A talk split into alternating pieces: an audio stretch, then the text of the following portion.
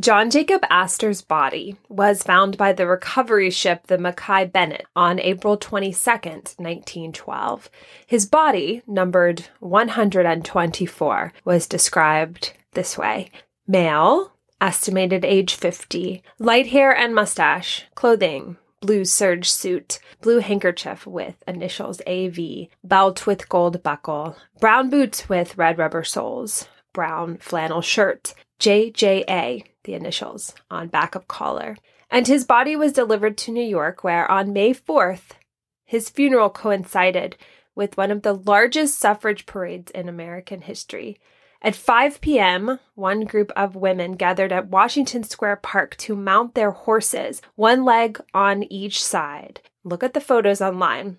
It's true. And began the equine assisted march up Fifth Avenue ahead of 10,000 other women and men, to note, many in white and many with votes for women written right across their chest. Riding in front was a 16 year old Chinese teenager named Mabel Lee.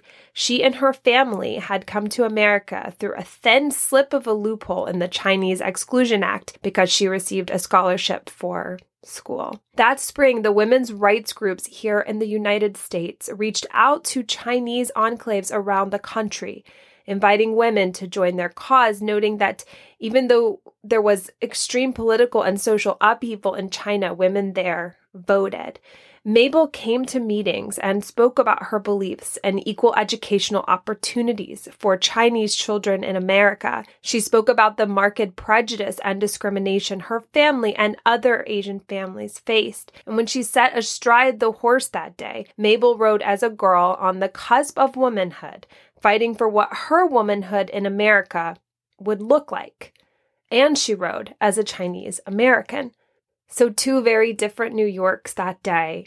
J.J. Astor and his body, a symbol of the old guard, elite, the old money, New York, the traditionalist values of a capitalist and paternalistic society, and Mabel Lee's New York, as she rode on that horse, a young immigrant with hopes of societal change and a voice.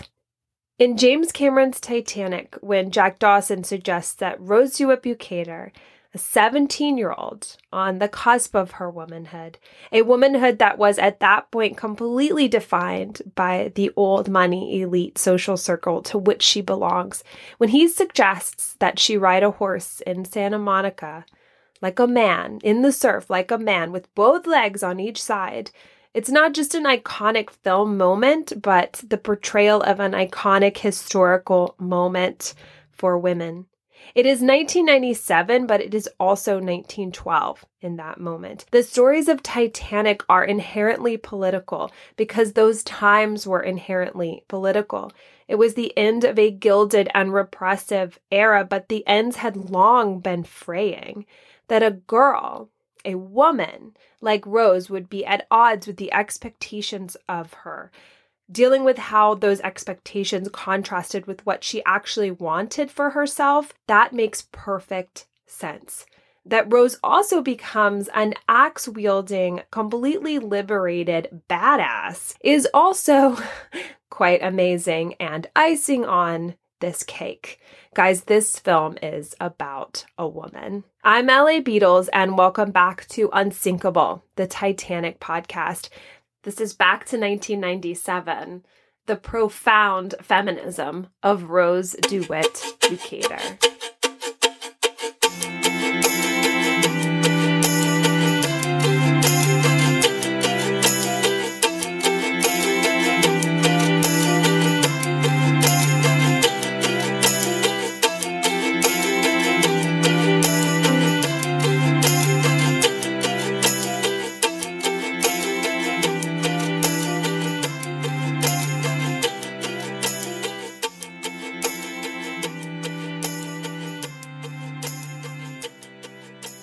So, before we talk about Rose, I want you to have a better sense of the world that Rose would have lived within and the turmoil that was going on increasingly in 1912. I don't think any of this gets contextualized enough when people critique Cameron's film or even when they just talk about it. We relive the sinking over and over again. Since 1912, we have. I've talked about this a lot. And like I said, Titanic had been a political story since the moment the stern went beneath the water. I don't think anyone would deny that. And please pardon the worst of sins of puns, but the story is a vessel for all stories. And in the case of James Cameron's Titanic, it is a feminist tale.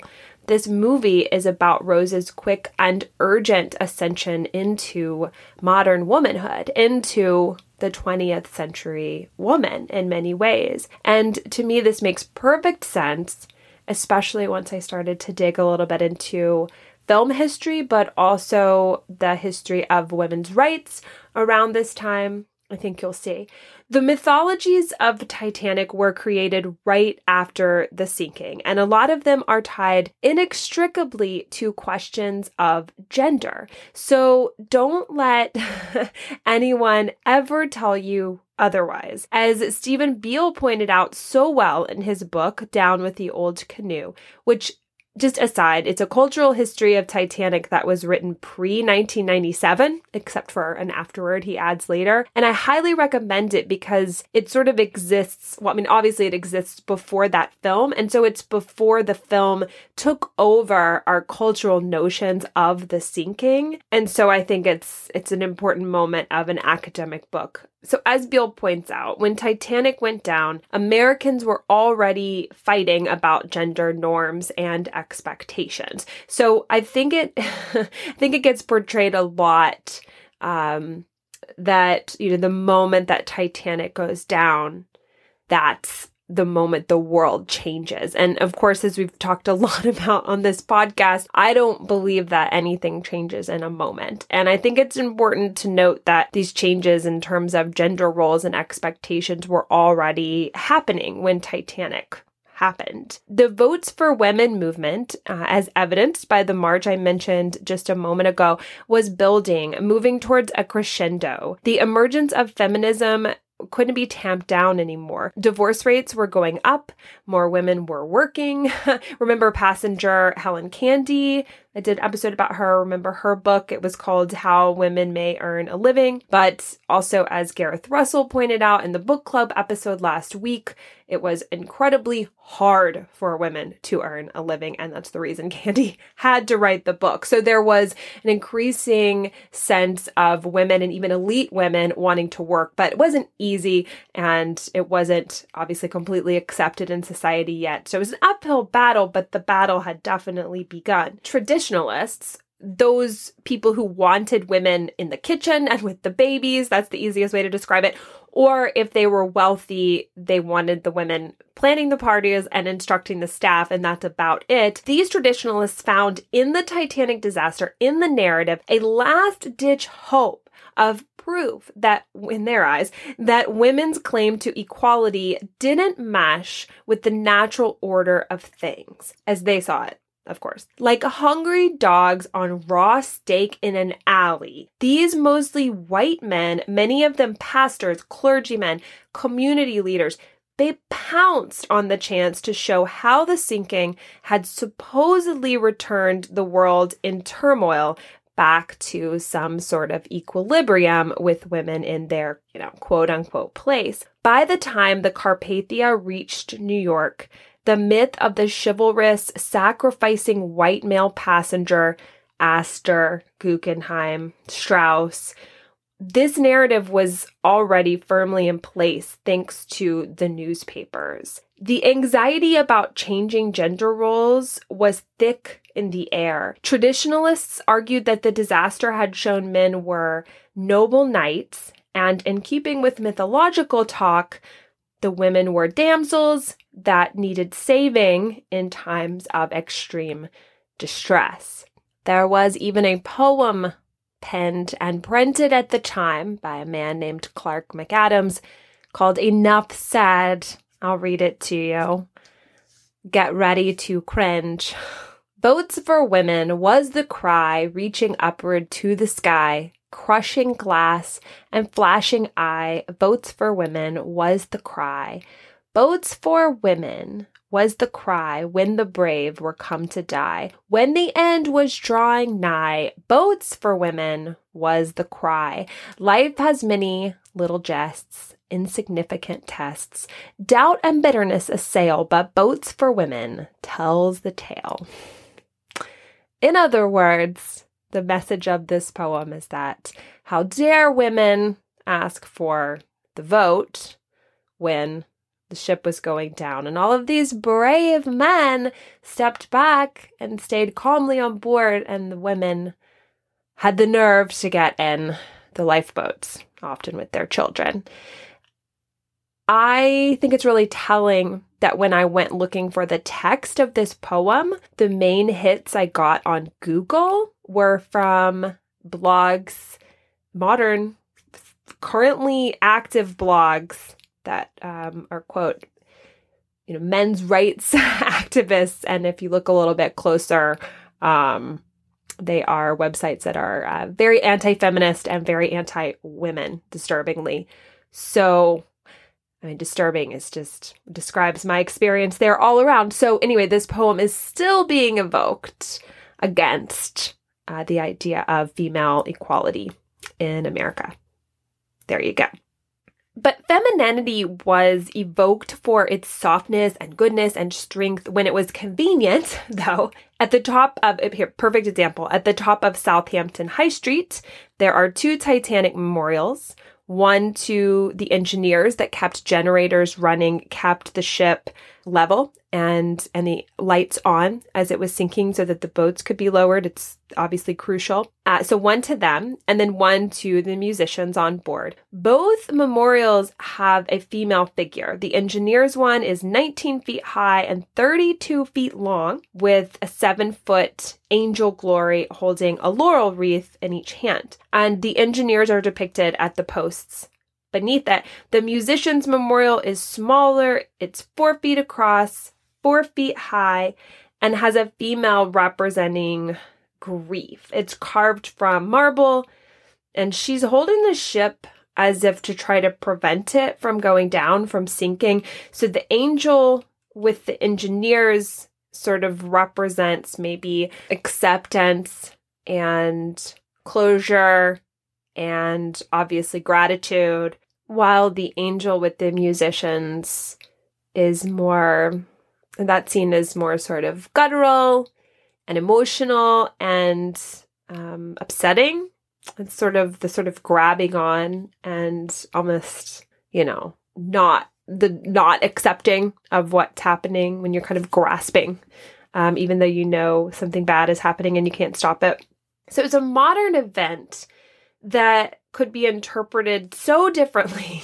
you know, even if you think about the representation of a woman in these two memorials or how women and gender were used in so many ways, even in 1912 already, to represent sort of the cultural impact of the disaster or to interpret what the disaster meant to people. It was a modern event that could be interpreted through so many eyes and even then, it already was. There was the story of third class passenger Daniel Buckley, who escaped under a shawl he believed was handed to him by Madeleine Astor, actually, J.J. Astor's teenage and expectant wife. She was pregnant, I believe, five months pregnant. Buckley was pointed out right away as a coward in the press. And when a reporter asked another male survivor if he had escaped that way by wearing a piece of woman's clothing, the man punched the reporter. Male survivors faced a persistent backlash, uh, expected to explain in detail the circumstances of their survival in the place of a woman or a child. Men like Archibald Gracie and wireless operator Harold Bride got a pass because they only survived by clinging onto the infamous overturned collapsible boat, which they only boarded after essentially going down with the ship and then swimming back up for air. Crew were exempt largely from scrutiny, obviously, because they had been ordered onto these boats by officers. But for the most part, if you were a man and you survived, you spent the rest of your life explaining why. Imagine that. And that's not to excuse any behaviors or to excuse any narratives that are anti women or anti feminist, but it's, I mean, that's the other, that's the flip side of this is, is that there are anxieties around survivor's guilt. And I don't know, that might have, for men, that might have played a role in how they spoke of what happened. So there you go to show both sides of it. But just think for a second. So, the narrative that emerges in April 1912, we still live with it. Think about it. We really, really do. Ida and Isidor Straus, the owner of Macy's, the owners of Macy's, on the deck near the end, Ida is overheard saying that she'd stay with her husband no matter what, that they had lived together and would die together. And did you know that that story was actually carved into Titanic mythology very purposefully? Because traditionalists latched onto the story to uphold what they perceived as the values of marriage and the main job of a woman, a woman of any class. And in this case, she's first class, she's elite class. The job of any woman was loyalty to her husband. Think about the narrative we've lived with that the rich white male stood back that night and died quietly with honor and didn't ask to get on those lifeboats. But it's not all true at all. At, at all. In the case of J.J. Astor, it's especially not true. It's well documented that when he put his pregnant wife Madeleine into the lifeboat, he asked to come along with her and was denied entry. We still live with the narrative that First class men behaved like gentlemen, like Guggenheim calmly asking for his brandy, while the third class men supposedly raged and mutinied and clawed and grasped. The New York Times editorialized in 1912 already that all the bloodshed happened, quote, among the steerage passengers, without any context of the disadvantages of the third class that night, how they were kept below decks, how many spoke no English, how they were misinformed and confused. We have slept on all this. Even even academics, even historians, we've slept on this. We've been lazy with this. We allow this narrative to continue. The stories of chaos and fear for all of the classes, they've always been there in the documents. We've just kind of looked away from certain cases. We have allowed, even through the decades of writing that has you know, progressively included more female authors, more third class voices, and so on, we've still allowed the chivalry to be the kind of crowning achievement of the Anglo Saxon male on Titanic. But a lot of women were already trying to fix this narrative in 1912. One woman in the May March that year, that I spoke about at the intro, was dressed as Joan of Arc. They were already, women were already ready for a battle. The armor wasn't on a male in that case, it was on a female. If we stick with the hero myth, right, which is a language I think we kind of all understand for the most part, then think about Jack and Rose in terms of the typical archetypes you'd expect. Audiences have typically expected a male hero in epics like this movie is, like Titanic is. But for as compassionate and inspiring as Jack is, the Jack we meet at the beginning of the film is the Jack that dies, hanging on to Rose's hand he's not on a hero's journey. He's already been on his journey. He tells the audience about his journey at that first class dinner in the first class dining saloon in his tux when he lifts his glass and says, Make it count. He's told the table his journey that he lost his parents at 15 and that he's been traveling the world to find himself, which he you know, from everything we can gather of his behavior and his attitude and his loving nature, he has in some ways completed. The Jack we meet is the Jack that dies. But Rose is on a hero's journey. a heroine's journey. I received a lot of messages over the past few weeks from you guys about rewatching the movie since, you know, I've been doing this series. And for the first time in a while, you have told me you're sitting down to watch this film that you know meant so much to you when you were younger, maybe. And overwhelmingly, what you're telling me in these messages is that in the rewatch as an adult, the main thing you realize is that this movie isn't Leo's movie at all. And it's not even the ship's movie in many ways, that this movie is Kate Winslet's movie and this movie is Rose's movie.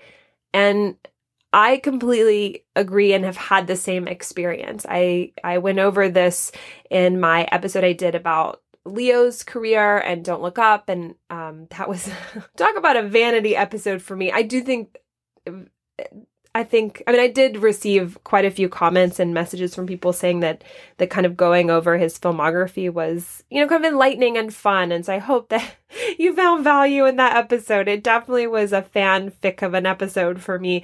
I enjoyed doing it. But I revealed in that episode, you know, my kind of origin story with this movie, which is that I was, you know, there those first weekends in December in a mall movie theater, just absolutely falling in love with Leonardo DiCaprio. And so for me, so much of the movie when I was younger was tied to that feeling and tied to him. And I've obviously stayed a lifelong fan of his, and that's never going to change. But when I started rewatching this in my 20s and 30s, and I'm 37 now, I realized more and more that the things I was getting out of the movie now as an adult, as a mother, as a woman, were so much about Rose's story. And if you watch the movie as an adult, I think, and enlightened perhaps by quite a bit of life, you realize that it is completely about her. It is completely about her journey. And Jack Dawson is a spark and an aid but I think it's I mean I think it's a testimony just to Leo's charm that the reputation of the movie became so much about him, but it's not Jack Dawson's movie. It's Rose's movie.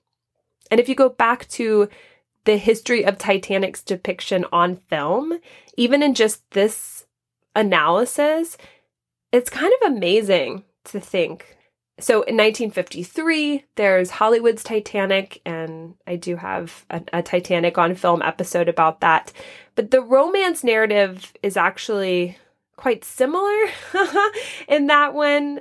There's nothing really life changing about it, but the daughter of the first class family does end up falling for someone who's not as rich as her family. He's sort of portrayed as this plucky college kid that's more Midwestern and kind of middle America. Uh, but he's still in first class. So she's going to go from being very rich to being just a little rich. So, uh, not quite the same. And the mom in that movie is vilified really for being more masculine and independent, for wanting to, you know, take off and have a new life with her kids and give them a chance at a, a more normal quote unquote life. And she's also vilified for initiating a sexual encounter that was her infidelity. There's, you know, if you've listened to that episode I did, or if you've watched that movie, there's the big reveal that, you know, the son is not the son of the first class father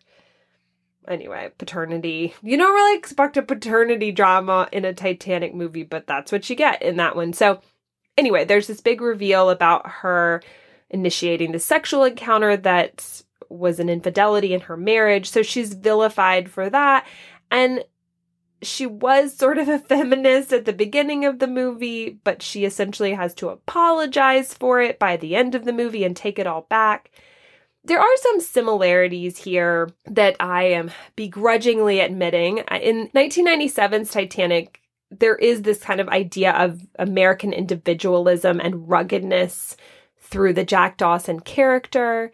There is this sense that him as a Midwestern farm boy, uh, you know, lights a spark in Rose because he is that sort of, you know, middle America, more normal, down to earth, as opposed to the, you know, the European kind of elite nature of the world that the wealthy are coming from. So there is a little bit of similarity there. But in this one, in the 1953 movie, the men are there at the end in the myth we know, literally singing on deck a hymn as they go down valiantly with the ship. Brave and welcoming, almost, it seems, death. So I would say that's a pretty crucial difference, even though there are some similarities in the gender uh, dynamics between 53 and 97. So that's a crucial difference. And the most crucial difference being that in 1997, obviously, it is the woman who looks right at death and jumps back onto a sinking ship. Then there is A Night to Remember, and that's just a different depiction altogether in terms of gender. Lightoller is the star. He's middle class, he's male. Again, these middle class male sensibilities are shown to be sort of, you know, the apex of normalcy, what you would strive toward, what would bring equilibrium. That's similar. The ship is also really the star. The movie A Night to Remember is mathematical, really, and at the time it was referred to as a near documentary because of this. If anything, it's less about gender and more about class and Britishness. And I have to admit, I mean, I did an, a Titanic on film episode about A Night to Remember, and I still don't think I fully understand my own thoughts about the analysis of that movie and what it means in terms of film history and and the study of class and and where it kind of falls in terms of comparisons to the 97 movie. I did that episode and I felt all over the place. I think it's a pretty good episode and I uncovered a lot of interesting, you know, kind of facts about the making of it, but I don't know. Maybe a year from now I need to go back and redo that episode when I just feel more comfortable with my thoughts about it. And then of course, there's Raise the Titanic in the 80s. The women in this movie are completely inconsequential. The ship is the woman. That's the big thing in Raise the Titanic. The ship is the woman that these men are in a relationship with. The idea, oh, and I have an episode about that one too. All three of these. There you go. I was, I was busy in the fall on the film ones. I, by the way, I will go back to doing those eventually. I just, I did sort of what I consider the core films, and then I'm trying to to find the time and figure out how I want to cover maybe some of the mini series that have been done and, and things like that, or maybe some more of the documentaries. So maybe we'll get we'll, we'll get back to that. Anyway, so the ship as a woman the idea of a ship as a feminine presence has become a part of naval history, obviously, but also our culture, just completely. But the reason for it isn't actually pinned down. Some sources suggest it's because the Latin word for ship, navis, is feminine. But as some online sources I poked around pointed out, this doesn't make much sense in other contexts. For example, we get the word table from the Latin word tabula, also feminine, but we don't think of tables as women. The she could have held a connotation of motherhood, protection, which obviously is something that you desire in a vessel on the dangerous ocean. There's irony, though, in this, since the presence of an actual woman on board a ship was considered bad luck in, say, the 18th century. It was believed to be a distraction to sailors on board. But in modern conversations, it's no accident that ships are she's, that they're referred to this way. We talk about their lines and their shape. Robert Ballard referred to Titanic as a woman he was basically in a relationship with when he found the wreck in 1985. If you read some of his own accounts of finding that ship and describing it, it's, it's sort of insane how much he's evoking this narrative of a female. All the people who dived the wreck, including Cameron and his cadre, used the language of penetration when discussing exploring the wreck. It's insane. In the 1997 film, Andrews tells Rose, Thomas Andrews tells Rose, quote, she, the ship, is the only lifeboat you need for a society that wanted women in a weak role tethered to their men, they sure wanted to equate the feminine with the power of a ship like this. A lot of people critique the framing device of Brock Lovett and Old Rose in the 97 movie. But Cameron's contrast between technology and the very male pursuit of the heart of the ocean contrasted with the female experience of the bulk of the movie, everything through Rose's eyes, that's not an accident. Just like it wasn't a secret in 1996 when the script was circulating in Hollywood that this movie was a feminist take. Paramount producer Sherry Lansing said, quote, it was a great love story with an underlying message about female empowerment. We didn't rediscover this movie as a feminist tale, guys. This takes Cameron's agency away, this takes Kate Winslet's agency away in her portrayal of Rose. It's always been a feminist take.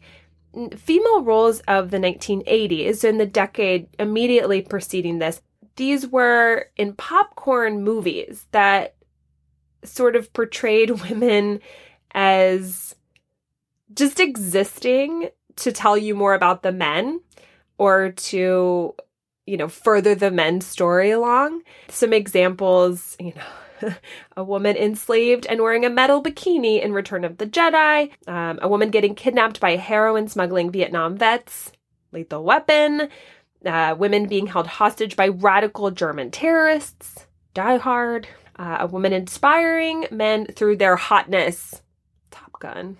As Rebecca Keegan has pointed out, quote, Hollywood didn't invent this reductive use of female characters. Who was Helen of Troy but the motivation for some sensationalist battle sequence? But in an era of films driven by special effects and action set pieces, the movie industry let its female characters languish to new depths quote unquote. And she means in the 1980s that it languished to new depths. And Cameron, James Cameron, really flips this, starting with The Terminator and his script for that movie. He says, quote, Sarah Connor had a strength even she doesn't know exists. And I think that can be very applicable to Rose as well. In Aliens, Cameron saw the character Ripley as the leader of a ragtag combat group and in the tradition of, you know, the Alamo, Sahara, Dirty Dozen, but with a woman as a leader. The leaders had always been men before in this kind of scenario. And just to note, Sigourney Weaver was the first woman to be Oscar nominated for a science fiction film that year. Then there's the Abyss and Lindsey, the female character. She's a she's a truly spiky uh, heroine. She's viewed by the men as a bitch to come and ruin their fun, but her strength prevails and her perspective prevails. And she is shown to have great compassion and to understand sort of holistically what's going on around her and and what's going on underwater. And uh, that's crucial. In terminator 2 linda hamilton i talked about this uh, in my james cameron episode. She uh, works with an ex-israeli commander to get in shape for that movie. She's totally ripped Arnold Schwarzenegger comes on set and notoriously screams, Linda, you're ripped to shreds. and this was back before women typically changed their bodies for roles. This was a really big deal. A Time magazine article said something about her being like Rambo in drag.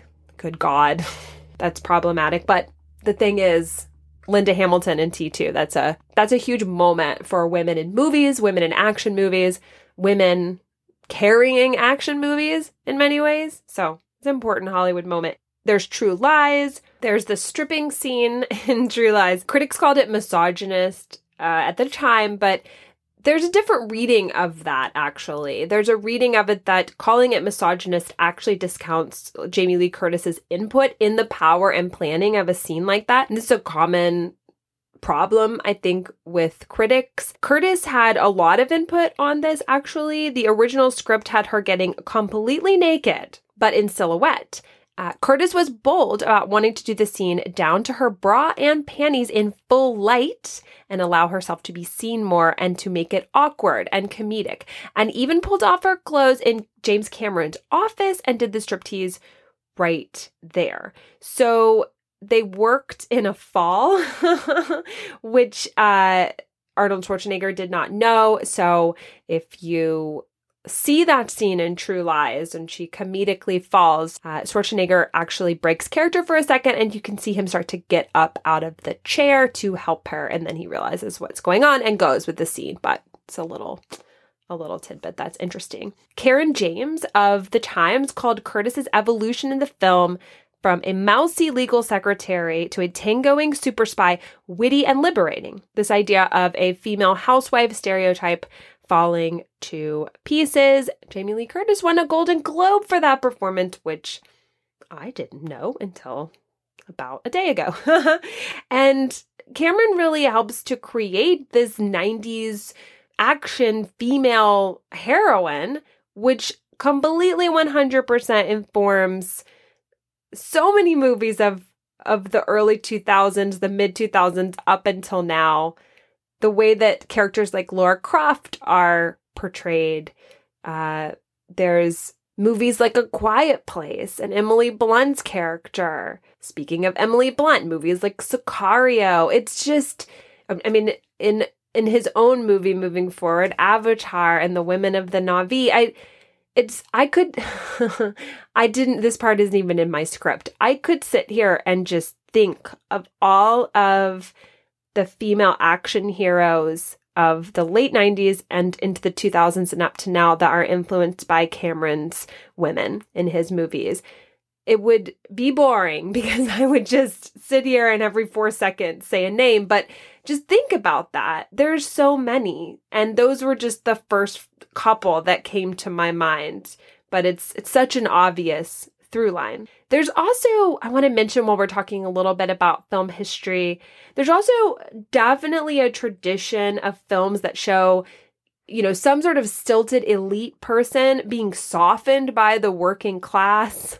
There's, you know, movies like Overboard, uh, Sabrina, both, obviously, both incarnations of it. I, the, the newest one, it's not new at all anymore. It's probably 30 to 35 years old, but the one with Harrison Ford and Julia Ormond. That Sabrina, I remember just absolutely adoring that film. But that that movie definitely falls into that category. Uh, and in most of these movies, it's the woman that is sort of working class and less elite and enlightening and softening the men.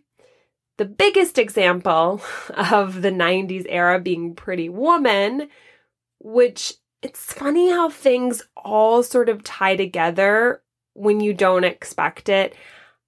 So, my husband and I uh, were cooped up a lot the last couple of weeks. We had some COVID in our house. Thanks, thankfully, everybody is 100% fine, knock on wood, and we're good. But we had that going on and then bad weather. So, we were just at home a lot and watching a lot of movies and I discovered that my husband had never seen Pretty Woman, which is, you know, as a woman born in 1984 and who came of age in the 90s, it's just I can't I, had to fix that immediately. He had to understand that cultural reference immediately, so we watched it. And when there is the dinner scene where Julia Roberts you know, gets dolled up and is suddenly in the fancy dining room with the elite people. And she's you know obviously the the working class woman thrown into a fish out of water situation.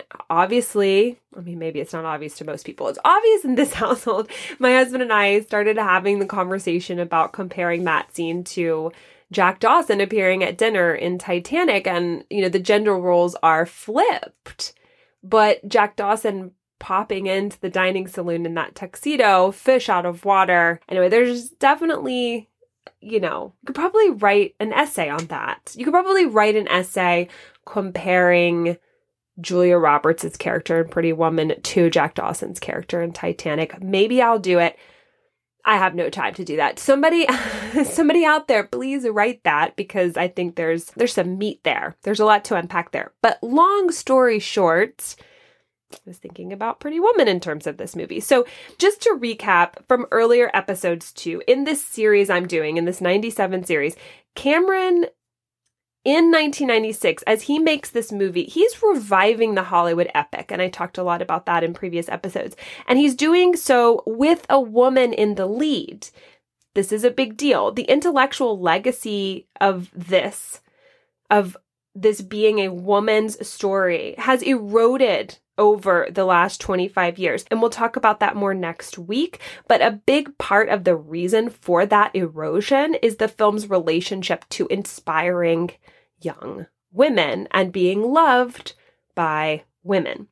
Let me take this time right now to let you know that when I went searching for, you know, research on all of this, essays, articles, book chapters, I found a shocking, truly shocking number of academic articles written about the movie and published in the late 90s and early 2000s in academic journals, you know, ones that are on JSTOR, including two entire volumes, two entire books that I will post in my show notes. And a lot of them are intense, guys. They're esoteric. I mean, I'm an academic and I endured years and years of grad colloquia and I completed comps, comprehensive exams in four fields. Um, once thought I might just die on a table at three o'clock in the morning because I was trying to read four books on the French Revolution in one night, you know, that sort of thing. So I've been there in that academic milieu. And even I, this stuff was hard to dig through.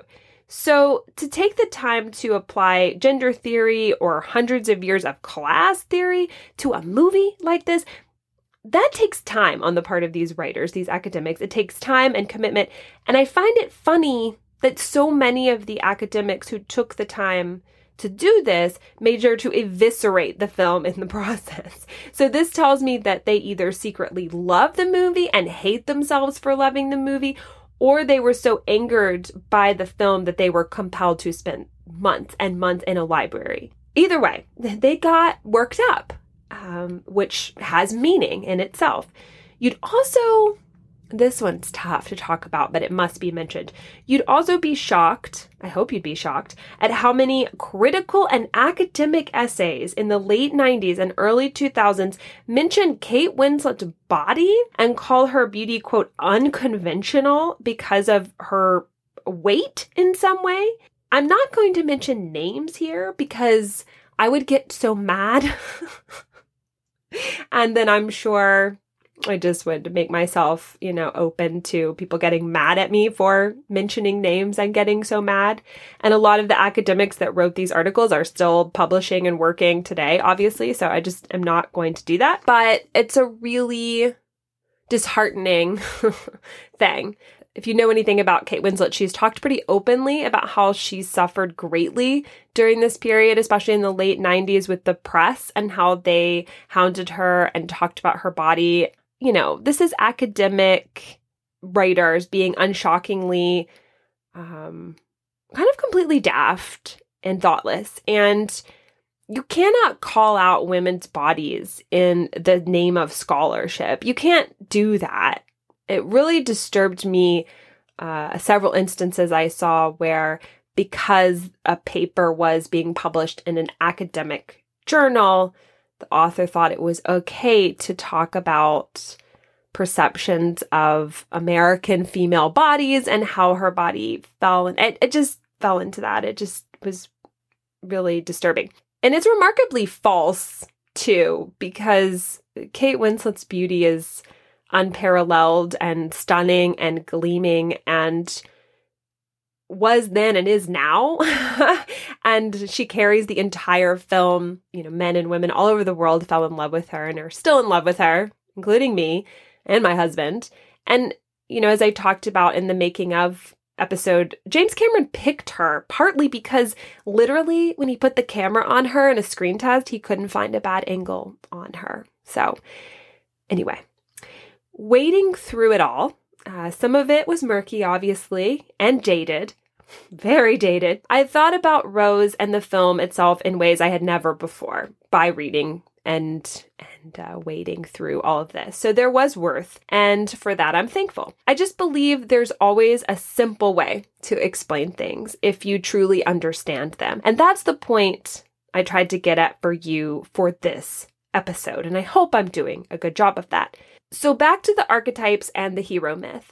If Rose is the heroine, hers is a trial by shipwreck, and her melancholia is cured only by shedding status, wealth, the entire capitalist society represented by the ship itself. Her horrid fiance Cal even calls her melancholic at one point in the scene where he approaches her at her dressing table with the heart of the ocean in hand.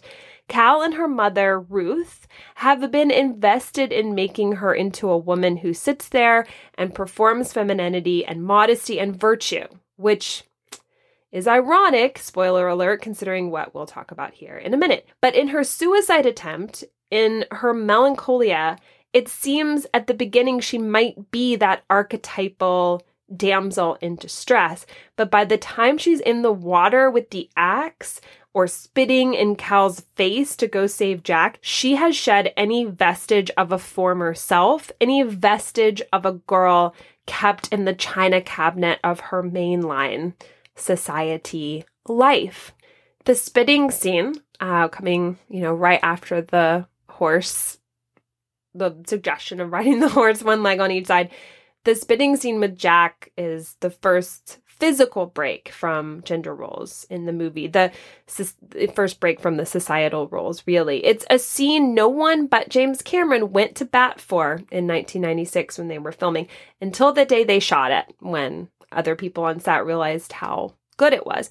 But I think in the end, it does work. It's earnest. Jack is a boy here basically. I mean, he's 20 in the movie, but he might as well be 15 in this scene for how he finds joy in the simple acts of liberating or helping to liberate Rose.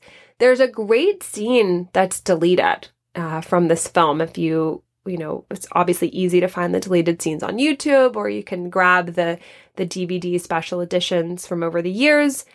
There's a deleted scene where Jack and Rose are walking on deck some more in that afternoon sunlight. And she's talking about wanting to work with her hands and wanting to work um, and not sit idle anymore. And she says she may want to be a dancer, she may want to be an actress. And she sort of floats around the deck and is very happy. And Jack just sort of stands back and watches her with this smile on his face. It's very Leo, it's a great Leo smile. And he's just observing her. So, yes, he may be helping to liberate her, but the joy and the spark and the potential is already there. And I think I wish that had made it into the movie because I think that's a, mo- a great moment to illustrate what their relationship was developing as at that moment, that he was overjoyed just to be witnessing her, just to be part of of her life and to hear her words and to hear her plans for herself. Anyway, just an aside there.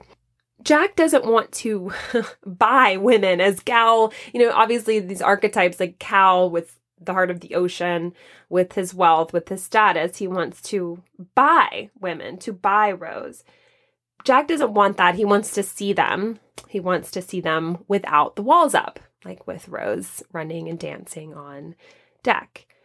There is there is the Archibald Gracie line in the movie we talked a lot about Archibald Gracie in the episode I did with Gareth Russell. If you haven't listened to that, please do. The one from last week, the Ship of Dreams book club episode. Funnily enough, we talk a little bit about Rose too with Gareth. Uh, Gareth doesn't feel the same way I do about Rose, but is was you know some healthy debate and fun conversation, and I appreciate his perspective so much. So there is the Archibald Gracie line in the 97 movie, quote, women and machinery do not mix. this is after Jack has saved Rose from the suicide attempt and they are all on deck and Rose is in the blanket and Gracie's got the brandy and he's ready to get back to dinner or more likely back to drinks and cigars. But it's with a wink that Cameron puts this line in, I think, because Rose does become the machinery in the flying scene in this movie. She becomes the figurehead of the ship, and the figurehead, the woman you would often see on the bow of a ship, this was often carved and often modeled after daughters of sea captains or the sweethearts of sailors. like I mentioned earlier, there weren't women on board, you know, sailing vessels. You think about 18th, 19th century. But the figurehead, the woman on the bow, was meant to protect the sailors from the evils of the sea. And Rose essentially becomes that. And if I ever met James Cameron, I would this is one of my questions. This would be one of my top movie related questions, which is you know that iconic scene where Jack and Rose are on the bow and they're flying and Rose becomes the she becomes the head of the ship, the figurehead. She embodies that exact spot where on older vessels that carved woman would have been. And she's got her arms outstretched. And I would love to know if that was purposeful because it feels very purposeful. So, yeah, Rose essentially becomes the ship in that moment and the power of it. All right, the drawing scene. so I think, and I just want to say, everything that I'm going to communicate about the scenes between Jack and Rose, especially, is an amalgam of so many interviews, podcasts, articles that I've read. I will be I will have a blog post on my website with some pretty in, some pretty detailed citations and sources from this episode and you know, I really, really like to source my episodes. But I'm not going to lie, it would be really hard for me to specifically nail down where every single one of these thoughts about Rose comes from in this episode because for the past year, really, I've been listening to podcast episodes about the movie where people just sort of recount their personal experiences with it. Um, I mentioned the episode from the podcast You Are Good last week. They did a fantastic episode about Titanic and talked a lot about Rose. Their thoughts influenced me. That's just one example of 20. and that's just podcasts. That's just, you know, and, and podcasting, obviously, I love it, is a great medium because it is a chance to just sit back and hear people talk about the things that you love and want to talk about as well. And so I'll admit, I've been influenced by a hundred things as I've developed this episode. So, no, not every single thing I'm going to say about Rose moving forward is an original thought. It's not. It's influenced not only by my own emotions and how they've evolved over the years, but also, you know, what I've heard everybody else say about Rose. So, you know, thank you to the internet and thank you to podcasting and thank you to YouTube and the availability of every clip or interview I could ever want. But it would be impossible to, you know, tell you every place that these thoughts come from. All right, so the drawing scene. And again, a lot of these thoughts are ones that are so different for me now as, as I've watched it as an adult versus when I was 13. But, you know, you notice watching this movie as an adult that in the drawing scene, Rose is really confident and Jack is not at all. And she also pays him, which is a real flip of the sort of male female uh, roles in this. Uh, she's paying him for the drawing. So the drawing is going to belong to her. And she's going to own it. Just as she owns her own body as she disrobes and takes control of her body and her sexuality in that moment, she becomes, you know, always think of Rose as like one of Botticelli's women. If you've seen like Botticelli's painting about the birth of Venus, she's, you know, she becomes a goddess in that moment, sort of of her own making, at least in my opinion. So to have a conversation about the drawing scene, and then the, the scenes that will come after that, you have to have a conversation about sexual agency. And it's, you know, this goes back to the conversation about the sexual politics of 1912 and what was brewing you know, it's a myth that people didn't know about or experience or talk about female sexuality until the 1960s.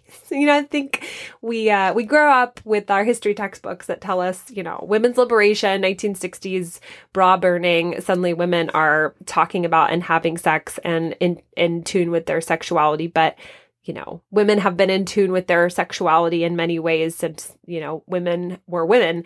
And there's um it's actually goes back.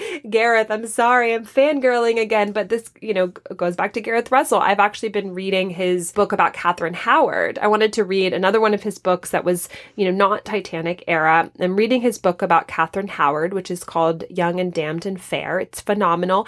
And there's, I'm learning so much I didn't know. There's this great section where Catherine Howard is younger and before she's obviously married to Henry VIII She's uh, would become his fifth fifth wife, but she's of you know pretty elite birth, and this is the you know 16th century, and she is known by people in her social circle to be sexually active with uh, I think it, I can't remember it was one or two of the men that she kind of courted with prior to moving to Henry VIII's court and eventually marrying him.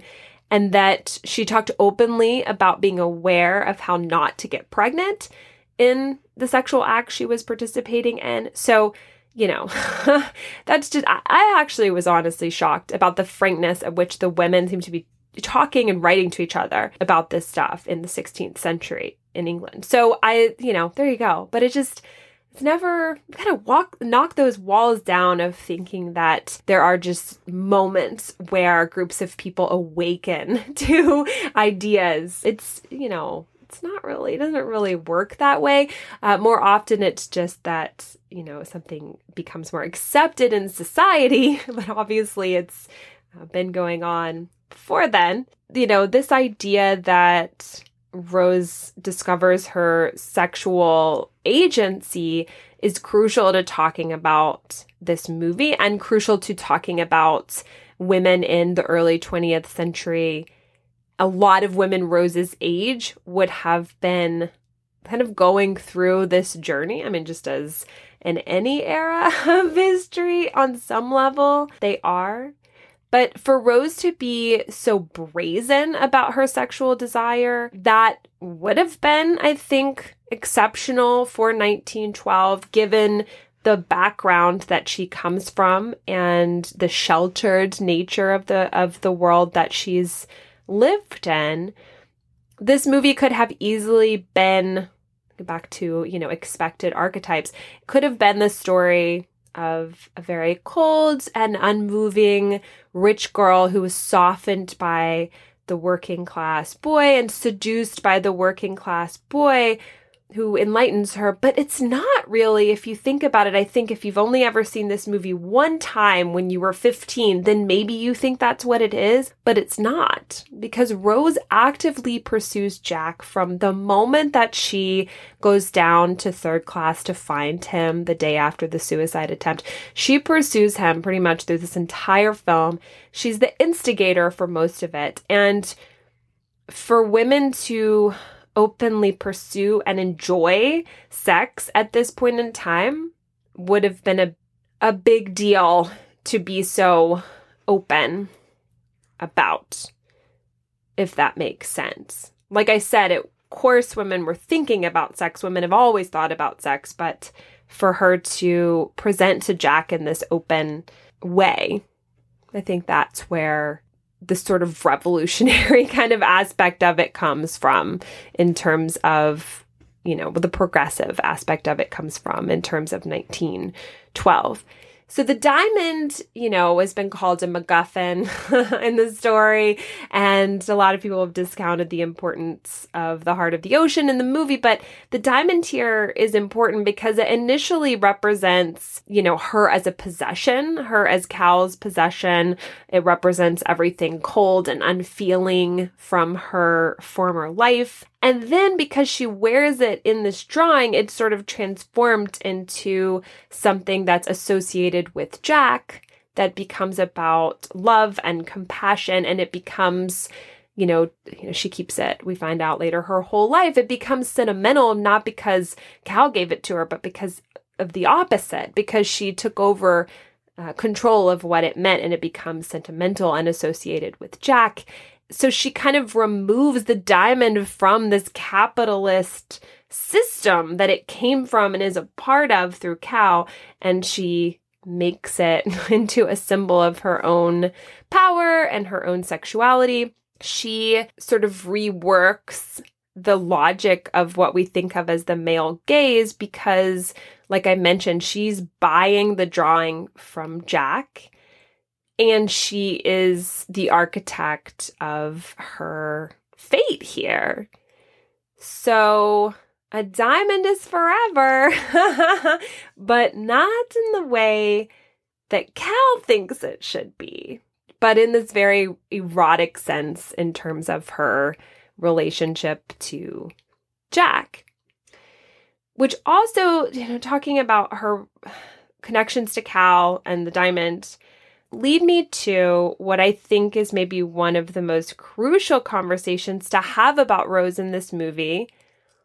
And by the way, if you haven't picked up on it already, obviously I am talking about, you know, sexual agency. I'm talking about the act of sex a little bit. So, I mean, it's very in a kind of a clinical, analytical way, but obviously I don't know that this is the best episode for your kids to be listening to if they're in the back seat of a car, kind of thing. I mean, this is definitely a quote clean podcast, um, as you probably know if you've listened to it. But in terms of this analysis, there's just no way to not talk about this. And as a historian, uh, this is really important to me in terms of this movie, and also in terms of it's important to me in terms of just a, being a fan of this movie for 25 years and thinking about it in terms of my own identity and my own emotions and how I perceive it. So, anyway, turn it off if there's tiny kids in your back seat, maybe for the rest of or for the next 10 minutes. I don't know.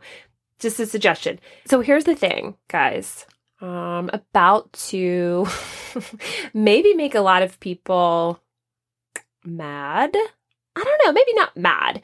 Maybe I'll just make a lot of people rethink something. But guys, I don't think that Rose is a virgin in this movie. I think that for a lot of women, who saw this movie when we were, you know, young and very innocent 10, 11, 12, 13, 14 seem to be very common ages for having fallen in love with this movie, some even younger. That this narrative kind of talk about the creation of narrative, that this narrative took hold that because Rose is 17 and she's from this elite social circle where a woman's virginity would have been very prized and necessary for a marriage, that we just assumed that she was virginal and that Cal was kind of circling but hadn't acted on his desires in that way yet, that she was kind of walking to her execution, and the execution was not only marriage but the wedding night. And that the wedding night would be when she would have to, you know, you know, kind of be Cal's. I think young women watching this movie just assumed that was the narrative. I think, and I can speak for myself here, we also liked the idea of Jack being Rose's first. I mean, he's a fantasy, right? In terms of being a first sexual partner. I think young people watching this movie wanted the innocence of that to be true. And I always thought that. In fact, I always interpreted, you know, the scene. So let's go through some of the sort of evidence. Let's go through our evidentiary support here. um, there's the scene at breakfast after the steerage dancing party where he says, I hoped you would come to me last night. And I think I and a lot of people interpreted this as Cal trying to entice her to have sex with him before they get married, but that he hasn't been successful yet. Now, looking at that scene, you know, he also says, You're my wife in practice, if not yet, in practice, if not yet by law. Now, as an adult, I see that scene and it seems very crystal clear to me that he is saying, We have already in practice acted as man and wife I think he's talking about sex. And I think that if he had expected Rose to come to his room, then that was a precedent that was already set. They'd been traveling through Europe, staying at hotels, and this idea that, you know, after Ruth went to bed or something, that she would, you know, come to his rooms. I think that this scene shows that there was maybe a precedent for that. There's also a deleted scene where Trudy, her maid, is going on and on about being the first one of the first people to sleep in the beds on Titanic. And Cal creepily comes up to Rose and says, When I get in the bed tonight, I'll be the first. I'll still be the first. And again, even when I was younger and I saw that deleted scene, I thought that more fed into this idea that she was walking to her sort of execution. But the more I think about it, uh, it seems to me that I think Rose had already been expected to go to bed with Cal, and I think she already had. And I think that that explains some of the sadness in her eyes. Um, I think that explains perhaps the suicide attempt even more and creates more of a darkness around that. I think it also, this theory is serviced by the fact that she is not nervous when she takes her clothes off in front of Jack. She is not nervous in the sex scene in the Renault. She's not nervous. He's nervous. And even af- in the uh, sort of after scene, Jack is the one who is shaking and she is not. He asks her if she's nervous when they first get in the car, and she very confidently says no. And I think when I was younger, I romanticized that and thought, oh, well, it's her first time, but she's not nervous because it's with someone like Jack. But I now I just have a different reading of that. And the other thing that's interesting is that for as much as sort of fans of the movie and the cultural history of the movie has kind of developed this theory of, you know, Rose the Virgin, Cal circling, academic interpretations of the movie seem to just very blatantly say that Cal and Rose seem to have already established a sexual relationship. So, again, that's just evidence that I think as sentimental young kids watching this movie, we yearned for that storyline for Rose. We learned we yearned for that virginal storyline for Rose, but I think it's sort of been hidden in plain sight the whole time and I think academics who had less invested on the emotional end of the movie could see it. You know, as early as these articles I found from the late 90s, they very plainly state this. For a lot of the super fans of the movie, it's just not something that we were willing to think about quite yet. I would love to hear what you think.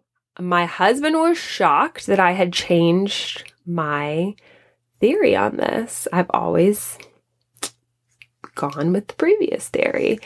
And he was sort of, you know, mouth agape and couldn't believe that I had swung so far in the other direction on Rose. But I think if in this new theory, the new theory, even though obviously it's not new, Rose has even more agency.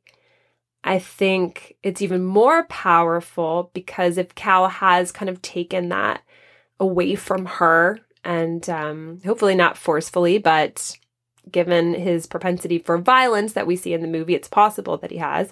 She sort of reaffirms her power in that and has sex with who she wants to with Jack and doesn't allow the sort of desolation of that, of maybe Cal having, you know, forced or convinced her to enter into that relationship. She doesn't let that inform her self moving forward. So it's even, I think, more powerful and an even more feminist reading of Rose in that interpretation. But I would love to hear what you think. I know a lot of people on the internet passionately believe the opposite. So genuinely interested if you have a thought on that. So if we go back to the sort of discussion of the archetypes, the hero, heroine, heroine, oh my brain, the hero heroine comparison. Then they're also, you know, after the sex scene and the ship hits the iceberg, there is this loyalty test moment where Rose, for a brief, you know, window, believes that Jack stole the heart of the ocean and kind of not necessarily goes back to Ruth and Cal, but sort of sighs and ends up back in the suites and has to kind of be presented in front of Cal and own up to what she's done. And she seems to have a moment of weakness. And this is kind of her loyalty test. So I think that very much fits into this heroine storyline. And then we get to her saving oh spitting in Cal's face. That's a big moment. But then we get to, you know, her with the axe. And I think this is the iconic Kate Winslet image, the iconic Rose image is, is her holding this axe, saving Jack.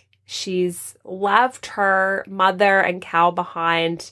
She's gone into the bowels of a sinking ship to find the man that she loves, and she's going to save him no matter what and no matter what she has to do you know, in American lore and mythology, the axe has always been male, associated with men, obviously. When Rose picks up that axe, she sheds every bit of her former life. It's trial by iceberg, trial by frigid water, trial by tragedy.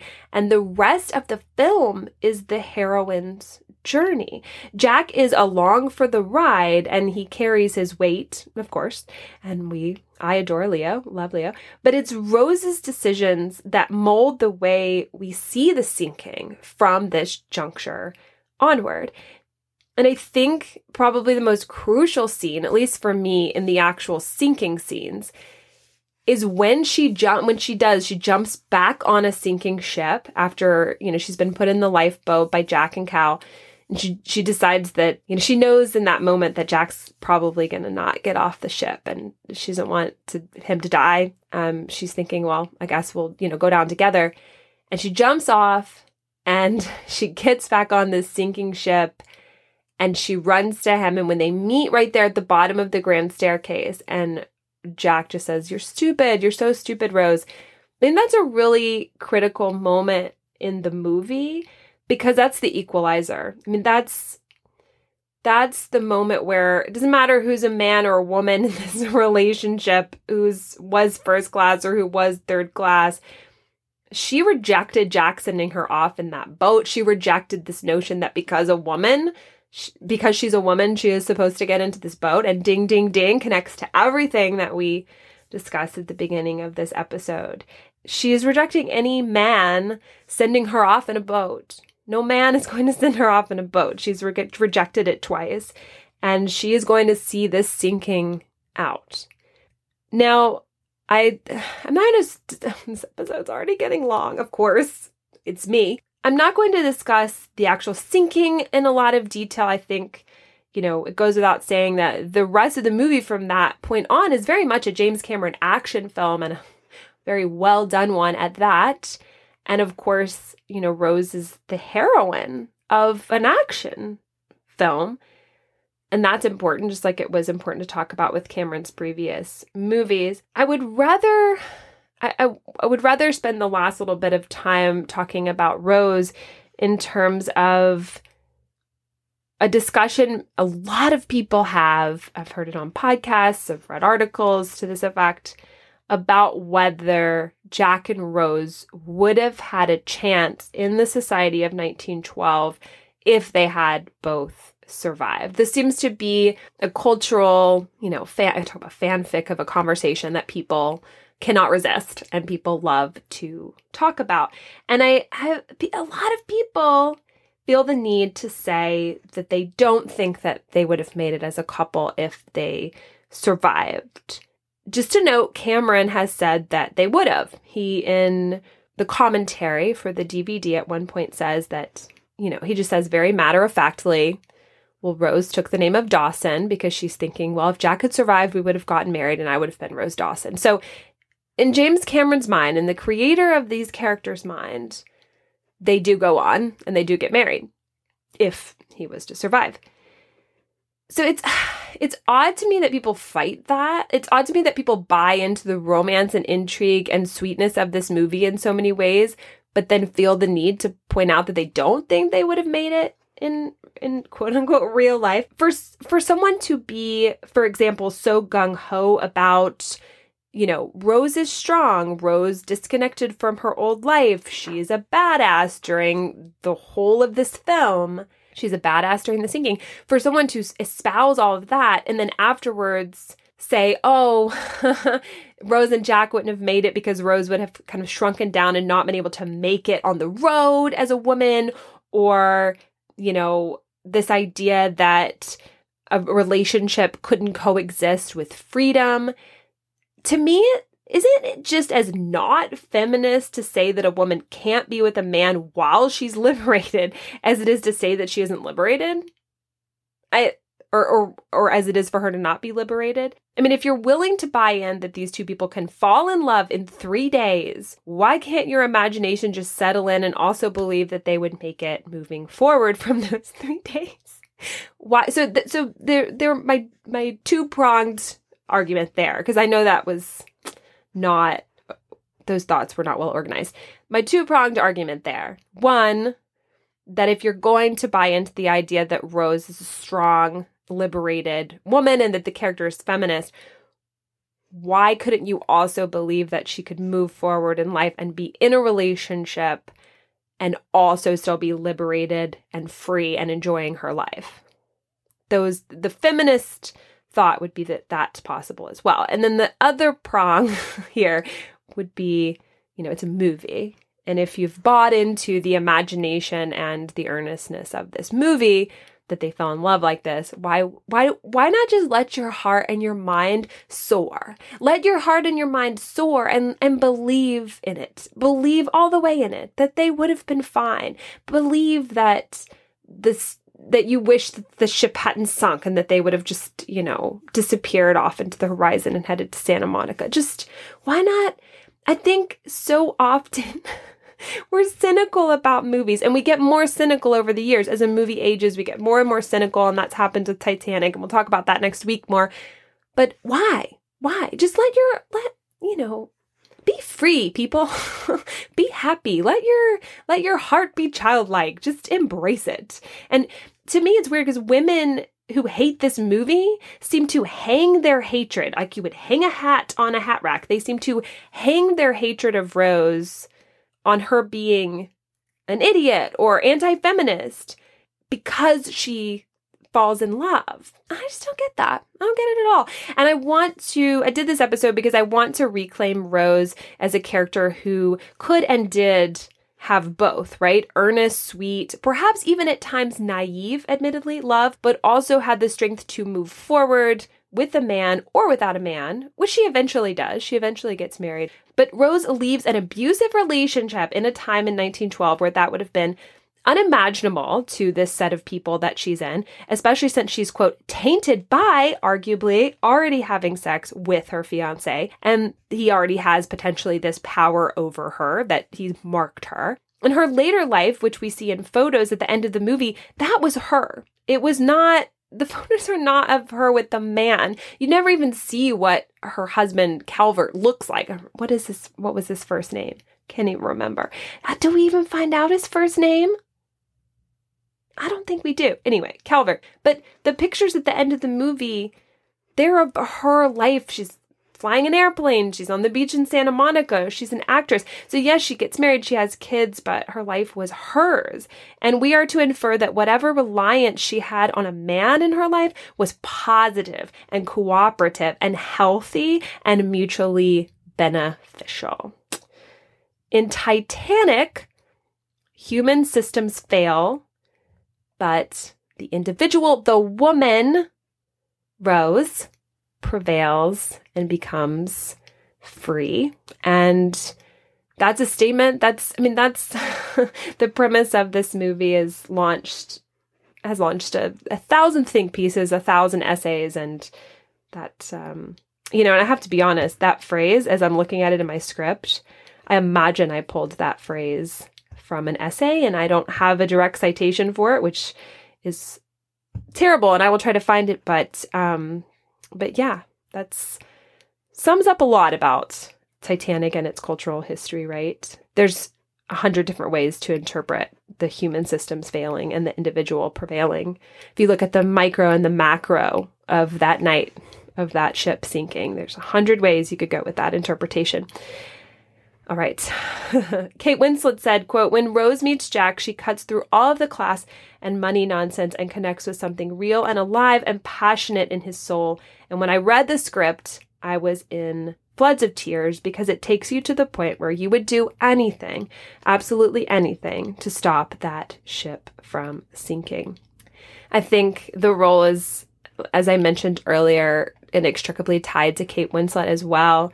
And um, I don't really like to go into people into actors' personal lives, um, but this I will mention because she has openly mentioned it in a lot of interviews and articles. But in 96, 97, uh, she was actually going through the sickness and death of a very, very, very close friend. I believe someone that she had dated and then had stayed very close friends with, who was um, dying of bone cancer. I believe it was bone cancer, and then passed away. And that's why she wasn't at some of the Titanic premieres in '97. Is is that he had passed away, and I believe she was at funerals and mem- you know, memorial service. And Billy Zane said about that time when she was filming Titanic and this was going on, quote, her sorrow, this is about Kate Winslet, not Rose, the character. This is about Kate.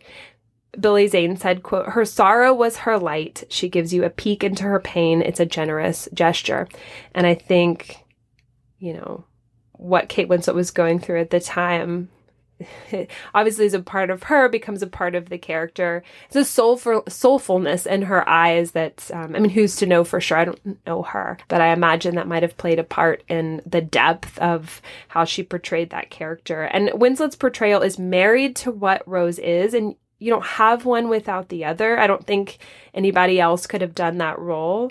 We when you watch that movie we're all rose and kate carries the entire movie on her shoulders and that's why she's my favorite actress of all time. And oh man, I think about do you ever just like have, you know, obviously Titanic as a movie is one of those for me, but if you have movies or shows or or you know, author. So, you know, if you have an actor, author, creator in some way that you just, gosh, did you just wish you could talk to them over a beer for like 10 minutes and just kind of ask what was going on in their when they created these iconic moments. I that happens to me all the time. Maybe one day. Okay. It's interesting to me and indicative of, you know, kind of life in the 90s that the, you know, publicity machine on this film didn't highlight the women's liberation, the Rose's liberation angle as part of the trailer, as part of the promotional material for this film. I think if it were made now, it thankfully would definitely be a huge part of that. Honestly, though, I often think Cameron might actually laugh a bit at the over analysis of this film. He used traditional archetypes, he wrote a love story, and it was successful. I think, in terms of what I've read about Cameron, he might view it that simply and, and bluntly. Sometimes I think there is some amount of cultural anxiety over the fact that a man wrote arguably the most compelling and, you know, cross cross gender, cross culture kind of film love story of all time.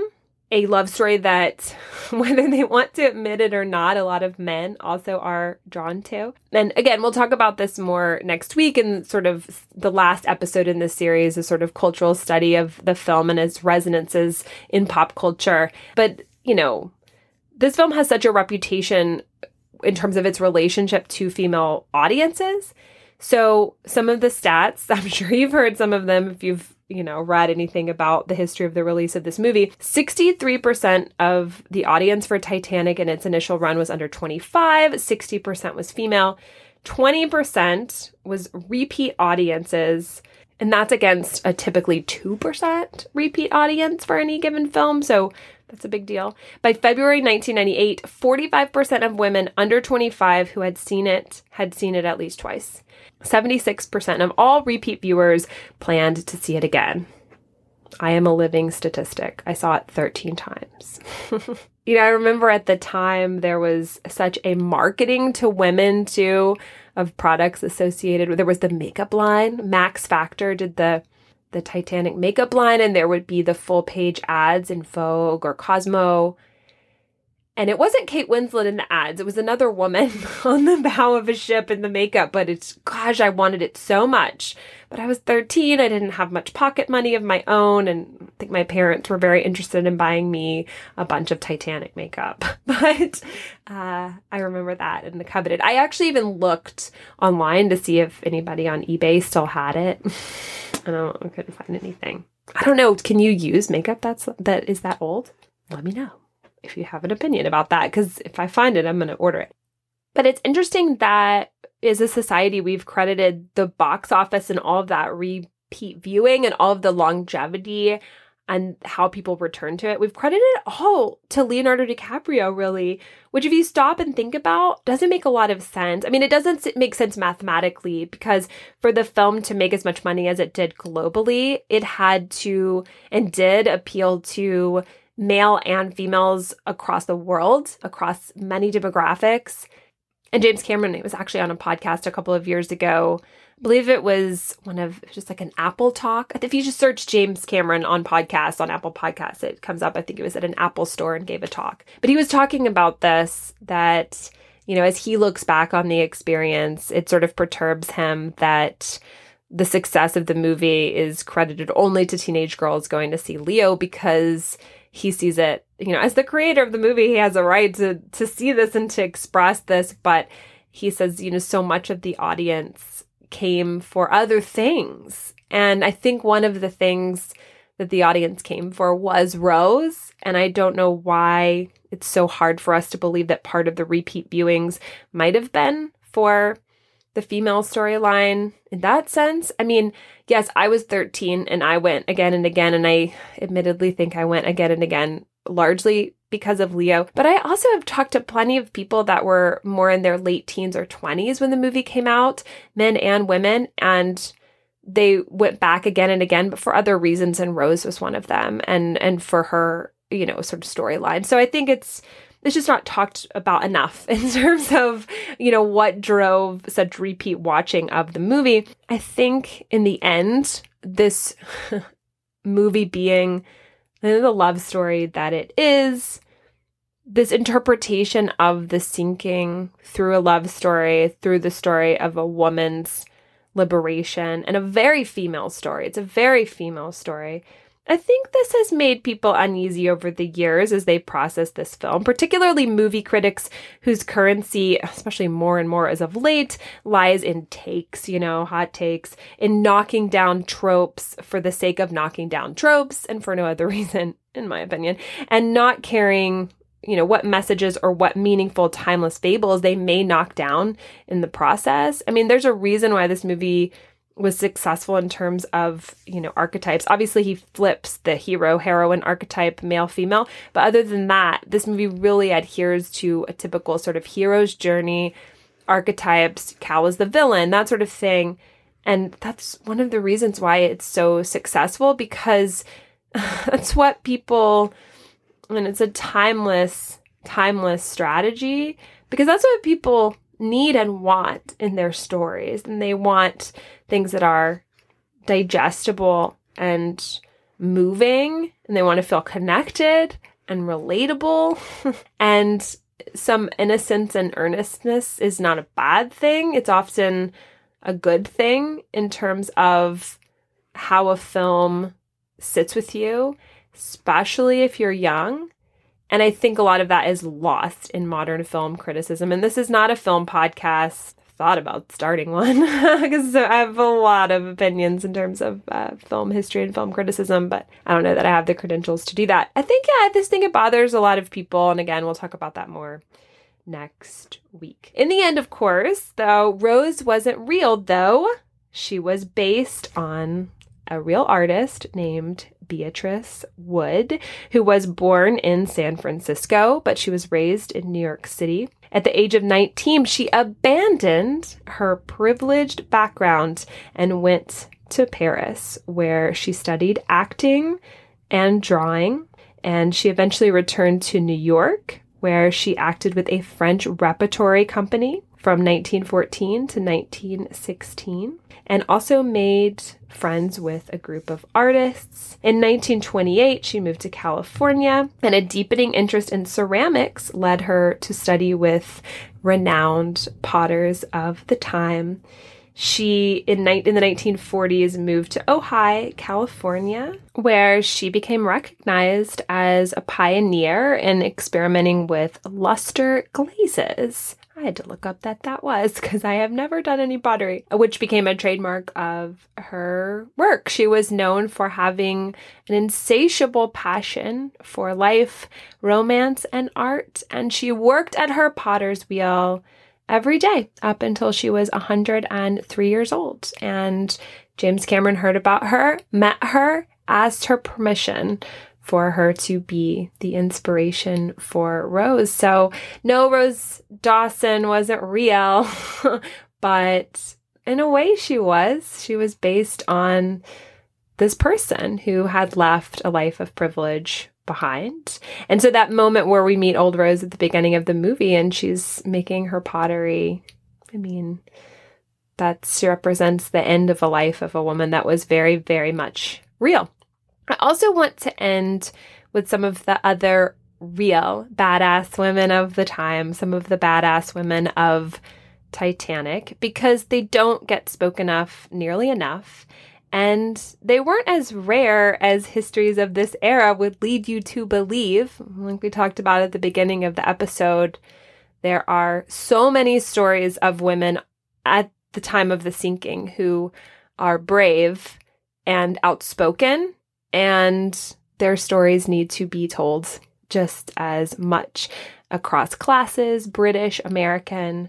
Women were already waking up to their abilities, their strengths, uh, burgeoning careers, uh, changes in their lifestyle and their marriages and their families, as I spoke about at the beginning. So, I want to talk about a few women, and uh, there's more coming on all three of these women, I think, um, particularly uh, the last one I'll mention, I think um, may become a whole collaborative episode that I do, and I'll, I'll, I'll talk about that here in a second. The Countess of Rothes, which I found out from Gareth Russell I've been mispronouncing, and they mispronounce in the 97 movie. Uh, it's not Countess of Roths, it's Rothes think I got that right. Gareth, did I get that right? Um, her name was, her full name was Lucy Noel Martha Dyer Edwards. she um, marries and becomes the Countess of Rothes. The Countess boarded Titanic at Southampton with her parents, who were traveling just cross channel, so they didn't weren't headed to New York. Her and her husband's cousin Gladys Cherry and her maid Roberta Maioni. The Countess was headed to meet her husband Norman Leslie, 19th Earl of Rothes. He was in the United States, so she was headed to meet them so they could spend their wedding anniversary together.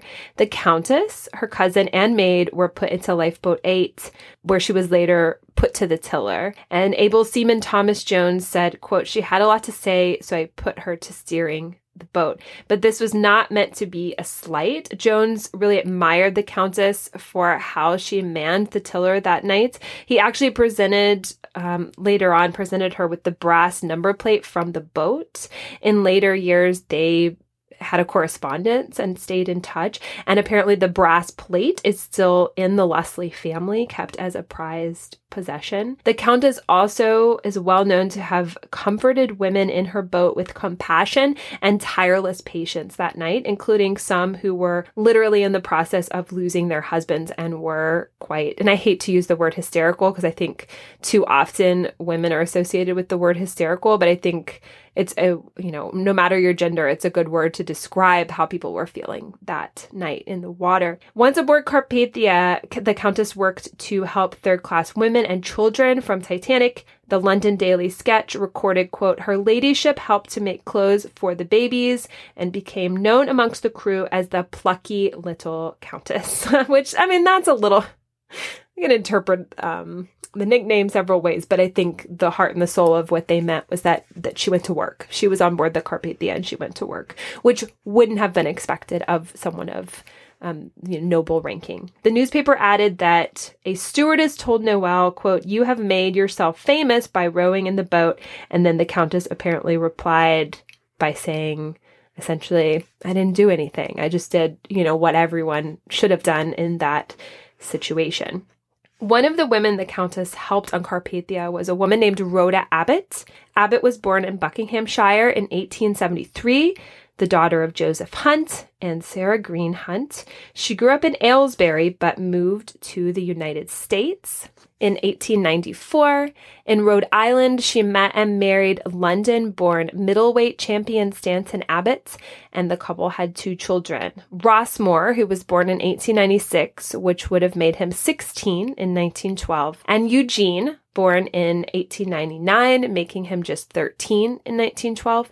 We know that by 1911, Abbott was divorced from her husband, which was not an easy process in the early 20th century. She was unhappy in her marriage and got out of it. And this took a lot of agency at the time. And I talked about that in the Helen Churchill Candee episode she goes back to England with her sons on the RMS Olympic and started supporting herself and and her sons working as a seamstress and also became a soldier in the Salvation Army. She realized that the boys were not happy living in England though and she booked to go back to America obviously on Titanic in April 1912 and they boarded in the third class. The night of the sinking they were asleep when the ship struck the iceberg, but by 12:15 a steward had let them know to put on life jackets and go to the ship's deck. They waited in line uh, with other third class passengers and they waited in the second class saloon area. There, her son Rossmore is said to have knelt in prayer, asking that his mother's life be saved. Even though there was this sort of, you know, women and children only through the gate. The sons, and I'm guessing because they were young, and 13 and 16, they looked young, they were allowed through at some point with their mother to the lifeboats. They arrived uh, when one of the final lifeboats, uh, they arrived on deck when one of the final lifeboats was being loaded. When it was Rhoda Abbott's turn to get in, uh, she realized that her sons wouldn't be able to get in because they were male. And so she stepped back, refusing place in the lifeboat, and stayed on the sinking ship with her sons.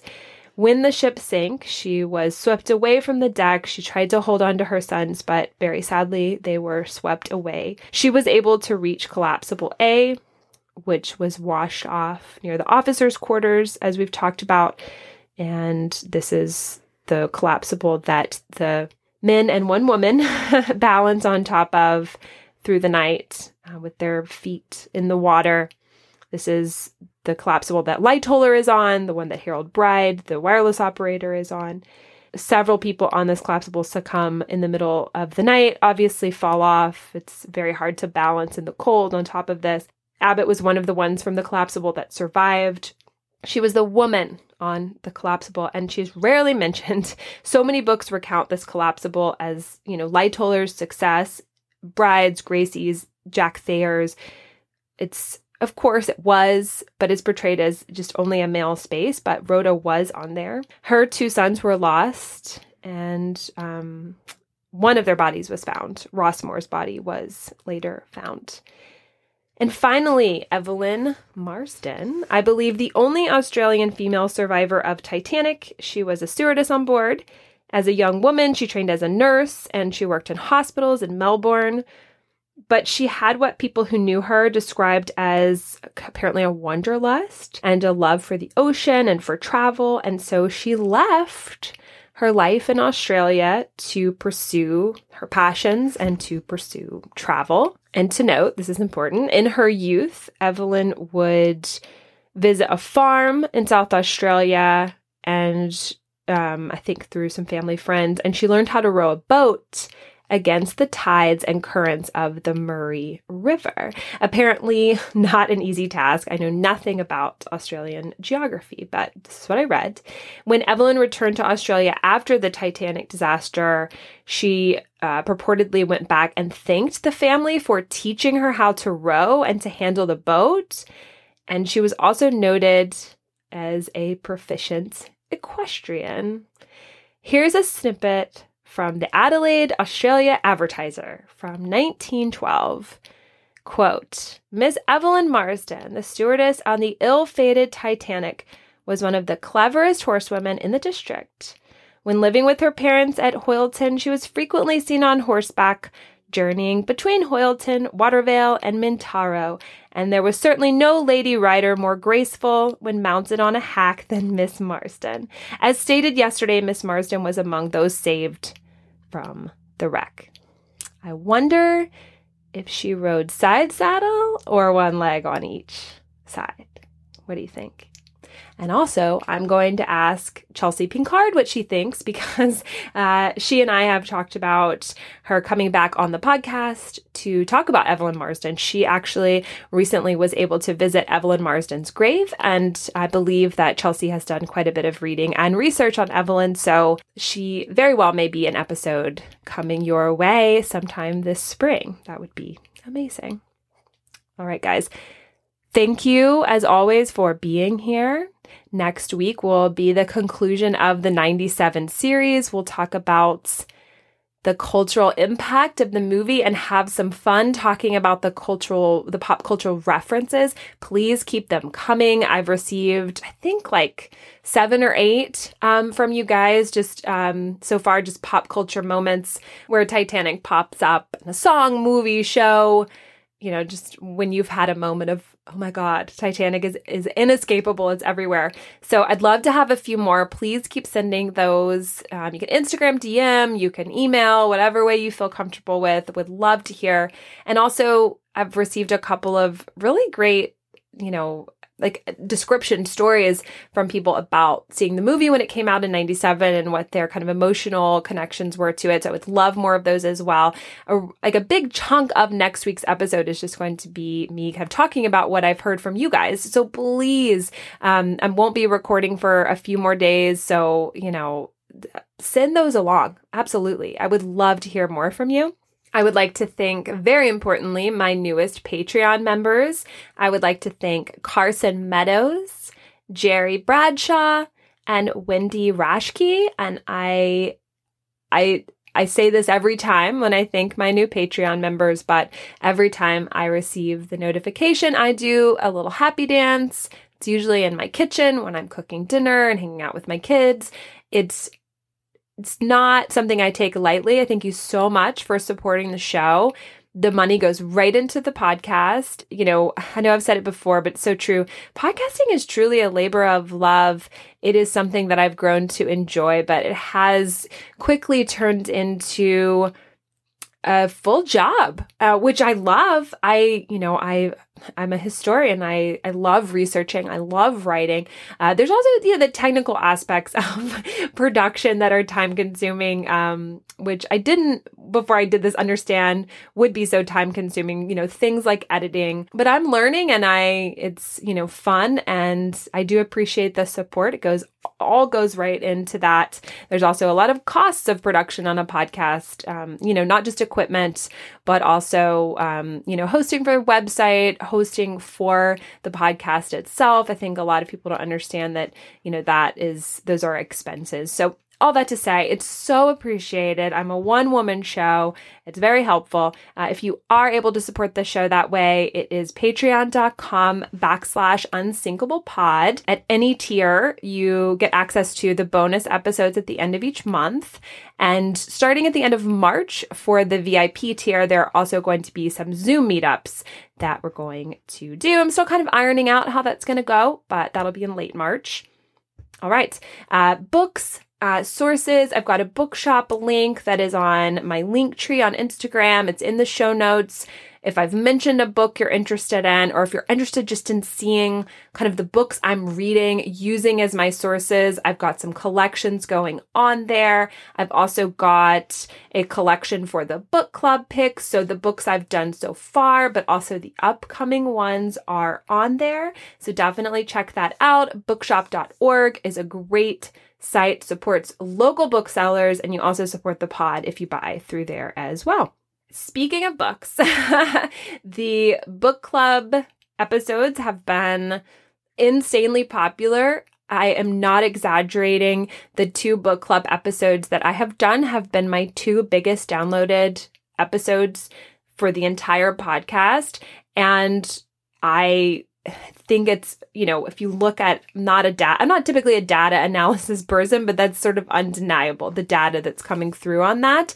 So I'm going to be continuing to do those, and I would love to hear what books you would like me to feature. Please email me at unsinkablepod at gmail.com or reach out on Twitter or Instagram. My handle is Unsinkable Pod on both of those. Let me know what books you would like me to feature, and I will do my best to contact authors. I can't, pro- I've been really lucky so far. The first three um, William Hazelgrove, Gareth Russell, and then Marches will be Hazel Gaynor, and I'm going to talk to her.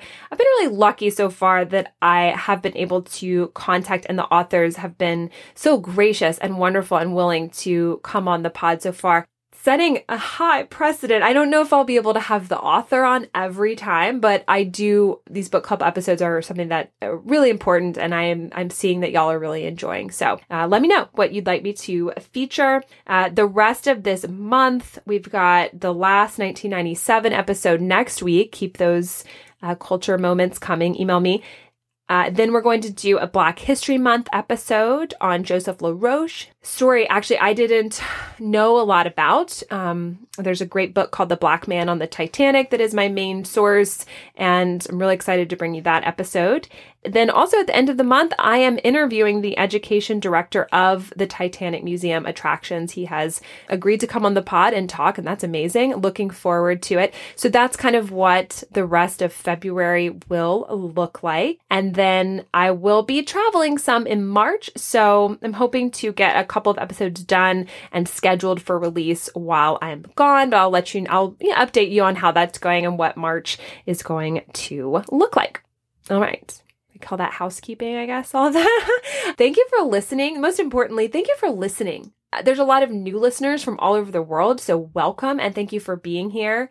If you are enjoying the pod, I know I always say this, but guys, please rate and review on Apple. It really helps the visibility of the podcast. Um, you know, this this podcast is getting it's reaching a lot of people. It's really really exciting. It's growing its own legs and I um I just, I'm having so much fun. Thank you for listening. Thank you for being here. Reach out to me if you have any questions, concerns, or want to discuss anything. Absolutely. Let me know. And yeah, I'll see you soon. Talk soon. See you next week, and we'll end our journey back to 1997 and then head back into regular episodes. All right, guys, have a great weekend. Bye.